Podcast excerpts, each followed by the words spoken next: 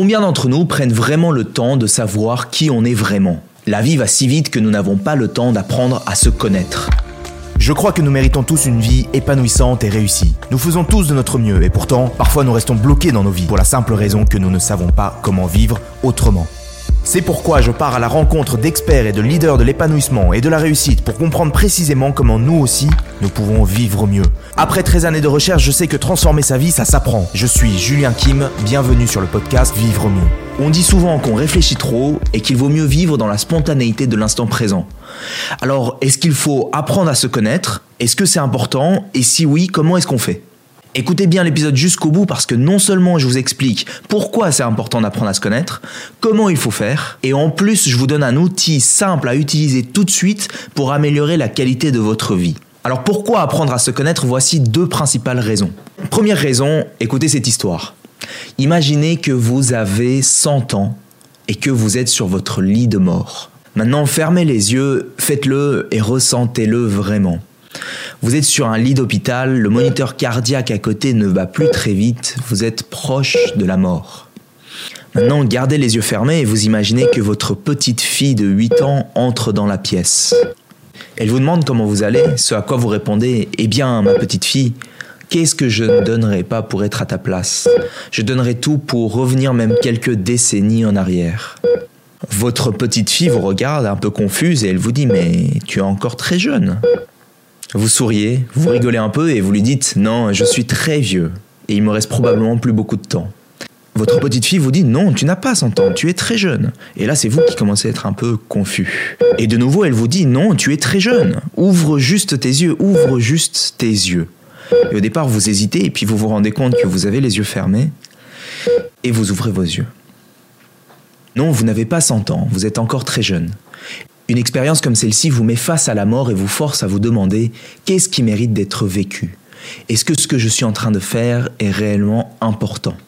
Quand on ne sait pas ce qui est important, on ne connaît pas les critères qu'on utilise pour prendre nos décisions dans la vie. Quand on a la réponse à ces questions, on sait où on va, ce qui est bon ou mauvais pour soi. Quand on dit non aux autres, on sait pourquoi on le dit. Quand on dit oui aux autres, on le sait pourquoi. Avez-vous la réponse à ces questions ? La première raison pour laquelle vous devriez apprendre à vous connaître, c'est que ça vous permet de savoir ce que vous voulez, où vous allez et en conséquence vous prenez de meilleures décisions. Deuxième raison, quand nous ne savons pas qui nous sommes, nous suivons l'opinion publique, nous agissons en fonction du jugement des autres, plutôt que de consulter notre propre opinion pour savoir ce que nous devrions vouloir, ressentir et valoriser. Quand nous apprenons à nous connaître, nous prenons plus souvent notre propre parti et nous apprenons davantage à nous faire confiance. Nous sommes capables de dire oui ou de dire non sans nous balancer au gré du vent et au gré de l'opinion des autres. Ok, donc comment on apprend à se connaître ? Je vous le dis en six étapes. Dans l'idéal, nos parents nous ont inculqué notre sens de l'identité dès notre plus jeune âge. Nous avons idéalement développé une bonne estime de nous avec un narratif du genre « Tu es l'héritier de notre famille, tu as en toi le courage et la force d'aller de l'avant ». Ça, c'est l'idéal, mais parfois les parents peuvent se montrer moins généreux, notamment avec des enfants qui se retrouvent sans grande estime d'eux ou sans notion de leur identité. Alors la première étape pour apprendre à se connaître, c'est reconnaître qu'on ne se connaît pas. Ensuite, la deuxième étape, c'est de s'observer. Vous vous observez et vous observez ce qui se passe à l'intérieur. Vous posez des questions du genre « Qu'est-ce qui me passionne ? Avec qui j'aime passer mon temps ? Qu'est-ce que je me félicite d'avoir accompli ? Qu'est-ce que je me reproche de ne pas avoir fait ? Qu'est-ce que je ne veux pas faire ?» Indéniablement, ces questions vous mènent à comprendre quelles sont vos valeurs, quels sont vos importants. Et c'est la troisième étape, c'est clarifier ces valeurs. Dans la vie, nous sommes tous motivés à obtenir de la satisfaction et à éviter de ressentir de la douleur.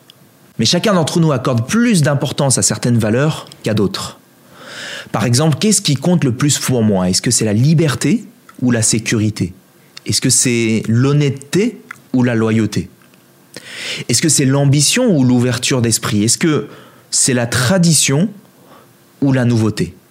Par exemple, pour une personne, c'est la liberté qui est importante parce que souvent, quand elle était petite, on l'empêchait de sortir. Et pour une autre, c'est peut-être la sécurité, parce que la liberté, c'est synonyme de chaos, de désordre, et ça provoque de la peur en cette personne. Chacun d'entre nous a en nous un système de codification unique pour représenter les importants qui procurent de la satisfaction ou de la souffrance. Ces valeurs guident nos actions en permanence dans tous les domaines de notre vie, y compris dans nos relations.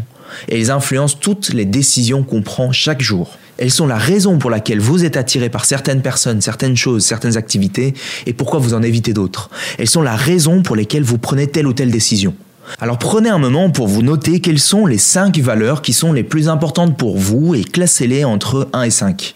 Ces valeurs-là, elles peuvent être l'amour, le succès, la liberté, l'intimité, la sécurité, l'authenticité, l'harmonie, l'aventure, le pouvoir, le confort, la santé. Si vous n'avez pas une condition de vie qui est en alignement avec vos valeurs, vous allez vous sentir frustré, déçu, globalement insatisfait, voire euh, vide de sens. Si en revanche vous avez une vie qui est en alignement complet avec les valeurs qui sont importantes pour vous, vous en tirerez une force remarquable, la certitude, la paix intérieure, une parfaite harmonie. Ok, donc c'est fait, vous connaissez vos valeurs, vous avez fait déjà une grande étape pour apprendre à vous connaître.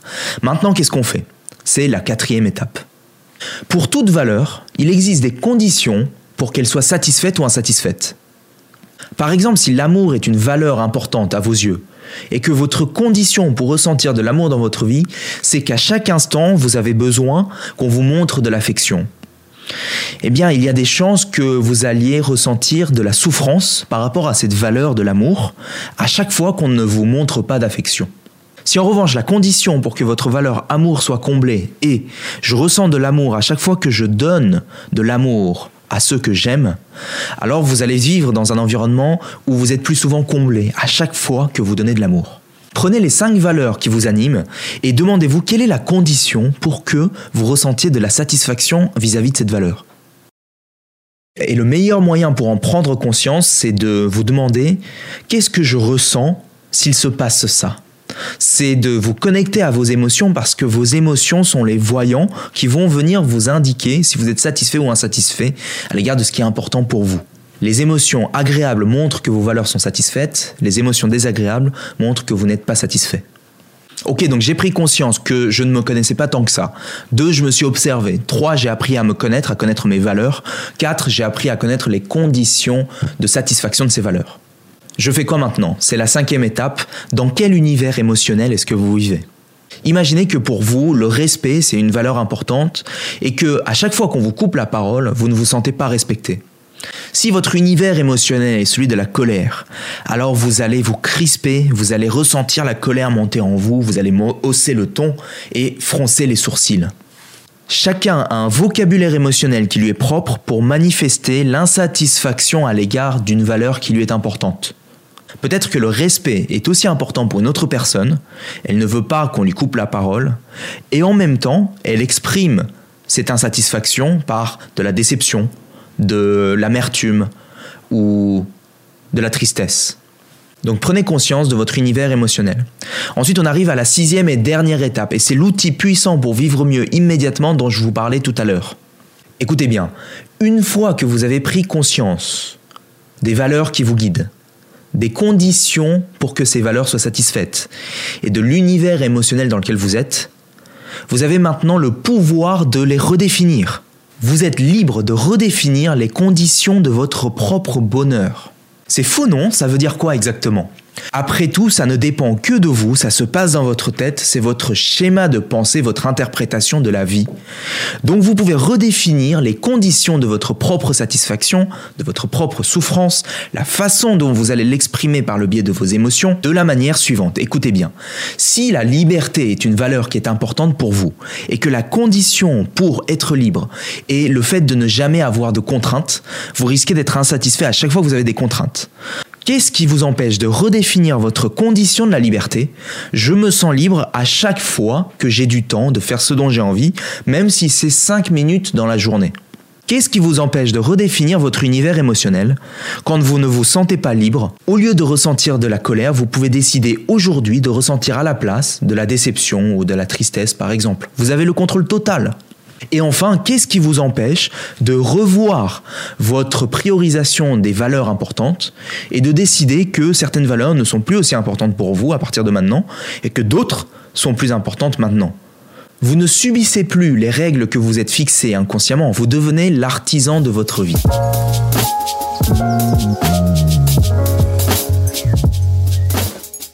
En conclusion, apprendre à se connaître permet de savoir ce que vous voulez, prendre de meilleures décisions, de vous fier à votre propre intuition plutôt que d'être à la merci de l'opinion publique. Six étapes pour apprendre à se connaître. un Reconnaître qu'on ne se connaît pas. deux S'observer, s'écouter.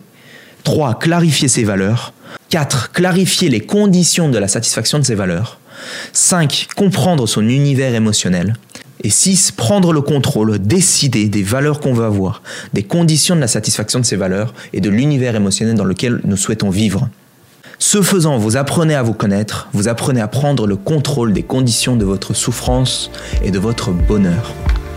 J'espère que tu as aimé ce podcast. Si c'est le cas, abonne-toi pour que tu puisses vivre d'autres déclics et découvrir de nouveaux outils pour vivre mieux. Laisse-nous un cinq étoiles, je te serai super reconnaissant. Si tu as envie d'aller plus loin, j'ai créé un guide qui s'appelle « La méthode simple pour vivre mieux ». C'est une méthode en huit étapes que j'ai utilisée pour accompagner plus de cinq cents personnes à améliorer la qualité de leur vie et révéler leur potentiel. C'est un guide gratuit, en tout cas pour l'instant, et si tu veux le récupérer, lis la description de cet épisode. À très vite pour le prochain podcast, le meilleur est à venir.